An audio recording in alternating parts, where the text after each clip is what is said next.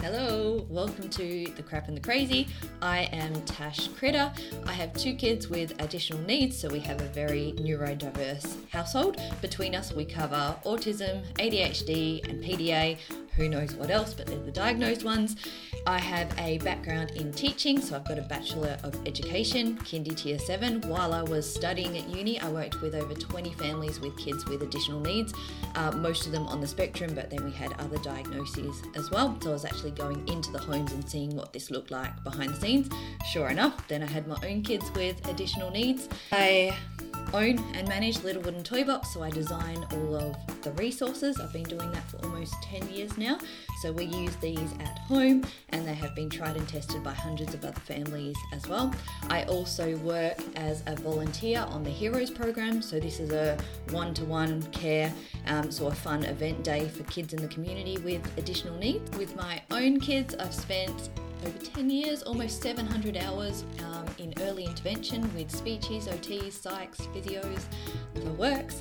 Um, and this has given me a unique insight into understanding behaviours of concern, why they occur, what we can do to manage that, tools and strategies that we can use at home, in the classroom, in the therapy room to help work with these kids and understand these kids. My goal is to design and implement resources and coping strategies to make home life calmer and more organised, while also helping to educate and encourage parents that are on the same journey as I am. You know, that may be starting this journey as well, whereas I'm 10 years along. Join me as I talk through day to day life with autism, the sucky bits and the wins, and tips for enjoying life despite the challenges.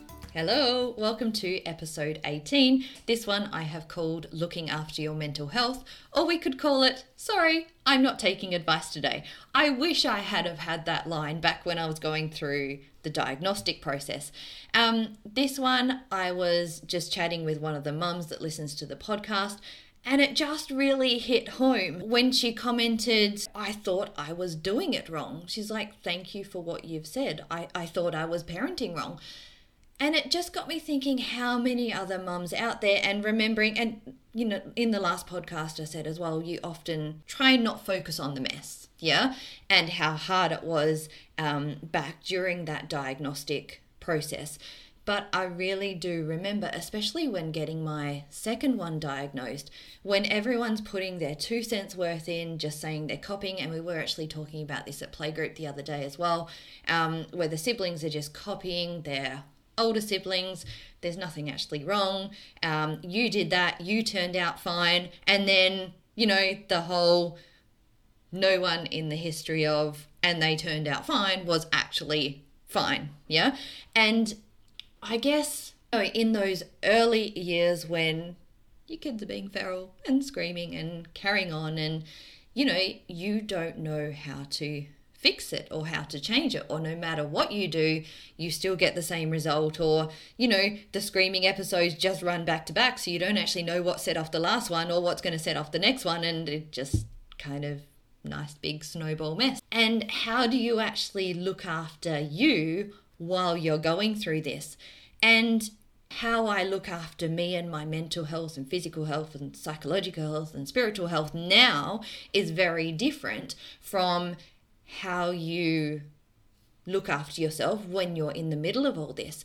You can't tell a mum with a kid with low melatonin in their system and just doesn't sleep to get more sleep at night time.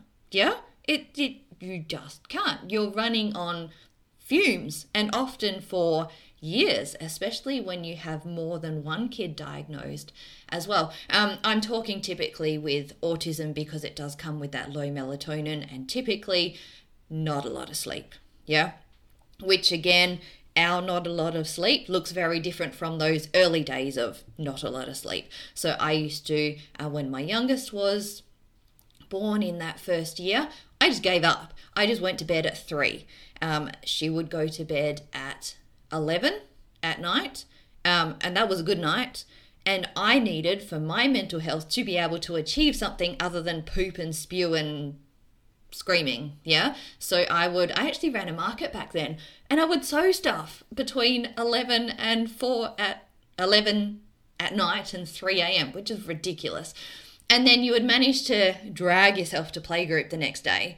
And then they're telling you that you've got to sort out your sleep routine and whatever else for your kids because they're going to kindy in three years' time and not useful information, which is where I wish I had that line. Sorry, I'm not taking advice today, but you kind of, it goes with the territory at Mother's Group. Um, and that's another point I wanted to make. Try and find your tribe yeah because that makes a massive difference when you can walk into playgroup and your kids got their shirt on backwards and so this happened yesterday and i asked the mum i'm like is that shirt on backwards it was cool shirt had dinosaurs on the back and i'm like was the design on the back and she's like his shirt's on today i'm yay winning as opposed to the judgment for your kid not being dressed the right way people used to pick on my kids socks because they didn't match and then i would deliberately put non-matching ones on just to get a reaction. Anyway, um, but you know, the things you hear as a mum, particularly when you've got kids with additional needs, and then they hit that age with independence as well. And remember my boy in the middle of summer, 45 degree day with gumboots, tracky dacks. And it was a little, it was really, really cute. A little monkey um, beanie and a t shirt. And that's how we went to the shops. And us, getting out of the house and to the shops with real life people was huge. That was a huge achievement for us. And I don't need people commenting on the gumboots. Yeah? Um, so, yeah, don't mind my prattling and my stories. I just, I don't know if any of this is useful other than being there, done that. I feel your pain. And you know, there isn't a set, you should do this, this, and this, and life will be all rosy and fun. It, it just doesn't work that way. But I guess if this helps at all, seeing what you're doing now, day in, day out, as an investment, it is worth it. All the therapy sessions and the peds and the the meds and the everything else that goes with the territory when you've got a kid with a diagnosis. I've never had to deal with medical and on, that's probably just a whole nother level that I, I can't really speak into because I haven't experienced that. But I can't imagine how much more that would be on top of a diagnosis as well, having to deal with that, um, even on an emotional level. Anyway, knowing that what you're sowing into your kid in hours with therapists, in tears, in just everything, that that is worth it. And you will like I, I swear I didn't see much change or results in those first five years, especially, but heading on to 10 years when your kids are growing up and growing more independent, you start to see what you've put into them come back. Does that make sense? And just knowing that although you can't see that for all of those years, that it is an investment and your job as a parent, I suppose, is to, you know, invest in your kids and to bring out the best in them. And look, all good and well to say now because I've got hindsight. And look, it's still hard now, and I hope that I will see the results of what I'm putting now in their adult years. My kids are teenagers now. But, you know, those days, and this is I presume, the PDA diagnosis. So, one of my kids has autism as well as the ADHD and the PDA, which is excessive demand avoidance. And that basically looks like parenting without asking questions, um, without any direct conversation. So, not looking in the eyes. We face the same way. Um, and it, it's really hard to parent without asking questions because questions then result in a shutdown. So, that selective mutism, not talking. Um, and to parent a kid that gives very little back, that is really hard. And when you're doing the therapies and you're doing the tools and the strategies and the emotional regulation and the sensory stuff and whatever else, and you don't get anything back, it's often like parenting a piece of cardboard. Yeah. And still knowing that it's worth it and it's worth the investment, that you will see the results eventually. Yeah. So I think that helps as far as mental health goes when you're asking yourself, why? I think another big one as far as mental health goes is being okay to say no, um, to focus on your priorities, which they may just be your kids. I really struggled with this one in the early years in that wanting to keep other people happy and then you know just that sudden change of being at uni studying having two jobs being around people and then having a baby that you just can't put down. So I didn't put my boy down, my first, until he was three months old, and I put him down for an hour. Um, this didn't include a little bit of nighttime sleep. And that level of sleep deprivation, and you know, that's not brilliant for your mental health, but there's kind of not a lot you can do about that. If you've got help and support around you, that's great use them. I didn't necessarily have that. Yeah, on that point of being confident saying no, I think that's really a life skill that you have to learn. And I wasn't brilliant at it. And I'm probably only getting better at that now, where I'm very clear on my priorities, what I want to achieve in a day, um, my life goals kind of thing. Which, when you're in that sleep deprivation stage, you're not really. You're not in that space to even kind of go there. But um, if you are, or maybe just even in hearing this, having a think about what are you willing to do? What are you willing to sacrifice? And what are you not? Like, are you, or do you need to go out and see someone? Um, so, hang out with a friend for an hour knowing that the sacrifice for that is your kid's not getting a sleep, therefore you're going to have a horrid six hours at night time. But sometimes that one hour just to top you up is worth it. And looking at it that way, um, where am I willing to, you know, pick my battles, compromise, or where do I know I really need to spend this time on me? Um, I will have to deal with the consequences of that. Does that make sense? Um, another one close to those lines is setting up your boundaries. Um, and this can come in the form of relationships. It can come in a form of a ton of different areas. I'm not going to go into all of that now. But, um, you know, I remember those big relational boundaries that I ended up putting in place because I just couldn't keep everyone happy that needed bits and pieces from me and bring up my kids well and look after my mental health. Because it really got to the point and that still is my my biggest thing now i need to look after me and my sensory emotional physical whatever all the different areas of my life so that i can be the best person to raise these kids. Because you take me out who's going to do the job not the people that want little bits and pieces of you. Yeah? Um, and I don't mean friends that are genuinely wanting to hang out with you. I mean those relationships where people tend to drain you or take from you rather than, you know, input into your life. Yeah? So being okay to say no, to prioritize relationships and um, those things, like with the very little spaces of time that you have to spend on you, make sure you're doing it or make sure you're doing something that fills you up rather than takes more from you. Does that make sense? Whether that looks like hanging out with friends or going for a coffee, although I couldn't think of anything worse than being in a public place with my kids where they're expected to be seated. Um, so going to a park with fences so they can't run away. Um, I had on my notes too. You see on social media everyone bagging out and hating the person that has their kid on a little, you know, the backpack, not a dog lead, but a backpack with the little lead on. Be okay with that. If for you and your family that looks like you being a good, responsible parent and stopping your kid from running on the road, by all means, use the dog leash. Not the dog leash yet, the little backpack. Um, we also used to add into the backpack the weighted bean bags for that extra uh, proprioception, for that, that calming, yeah, that calming response. Um, sorry, off on a little tangent there. But, you know, being okay with your choices and saying no to people, or I'm not taking advice on that today. Yeah? Another big one for me back in the day was having my business.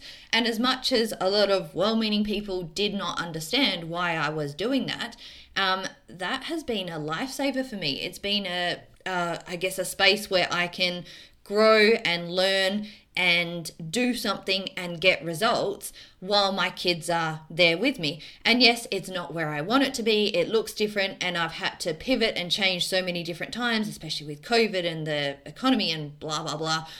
But it means for me that I can work and have the kids with me. So if I went and worked full time somewhere else, my kids wouldn't have any parents because I'm already a single parent, and then they would be at Osh or somewhere else after school. So that again was another decision that I made um, that you know works for me and my family, and you don't have to keep explaining yourself to everyone.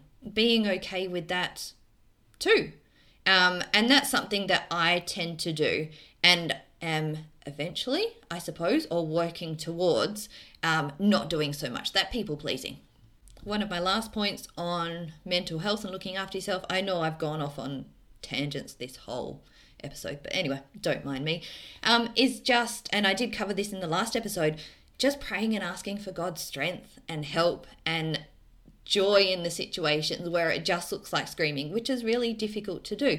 Um, but knowing that he's bigger than whatever situation you're going through and that you can lean on him to get you through. I guess where you can, wherever you are, look at those different areas. So we've got mental health, but I think that's an overarching for our physical health, our sleep, our psychological health. Go to a psych. I um I it would have been from when I had my kids that I started that whole journey because having a kid brings up a huge amount of issues from your childhood and how you want to parent moving forward versus how your parents parented. And you know that stigma around you must be broken if you're seeing a psych we're all broken we're all messed up go see a psych and start um you know with all your spare money and time. Start to uh, not even so much dealing with your issues, but have someone that you can, a safe person that you can talk through things with. Um, I found that hugely valuable as well. And your spiritual side. So, again, however that looks for you in everything you've got going on now. So, what that looks for me now is very different from how that looked 10 years ago. Um, now I, I'm getting older too. I need my eight hour sleep. For me to be a good human that you want to know tomorrow, you want me to have my eight hour sleep. I do spend a lot of time at the gym, probably six or seven hours a week. But for me, I'm covering that emotional and sensory regulation as well. So again, for me to work well, to use my time well, um, that looks like going to gym for me. Going for walks, so being out with trees and the ocean. I don't make it to the ocean, I'm too far away. But trees, there's a um, nice bushland with snakes and kangaroos and I don't know, little creatures um, just behind our house here. So going for a walk, that's not for exercise, that's for, I don't know, whatever trees and nature gives you. Yeah, endorphins or something. I don't know, some hormone. I do have that written down somewhere, but never mind that for now. Um, reading before bed to turn my brain off, and I'll often this is a very ASD thing to do, autism thing to do. Um, I'll read the same book and we'll also watch the same movies so we don't have something new. And if I read a new book, I will stay up for three hours reading the new book. So I just reread the same stuff. My books are so beaten up and loved. Um, but that helps me to turn my brain off and sleep. And if I do happen to have something going on where my brain just won't switch off, so my body's tired, but my brain's just having a little party. Um, pen and paper next to my bed so I can write it down. Yeah. So just having those tools and strategies um, to use to get you through different situations. And yeah, I still pray for strength every day, um, or minute, to get me through. All right, I am going to leave it there. I hope some of that, bits of that, all of that was useful. And be okay not being okay. If you fall down, not physically, but if you if you just not coping well, do your tears. Have your messy, I don't know, session. I've, that's what the shower's for. But get back up again. Yeah? And yeah, I'm to stop talking. I will talk to you soon. Bye.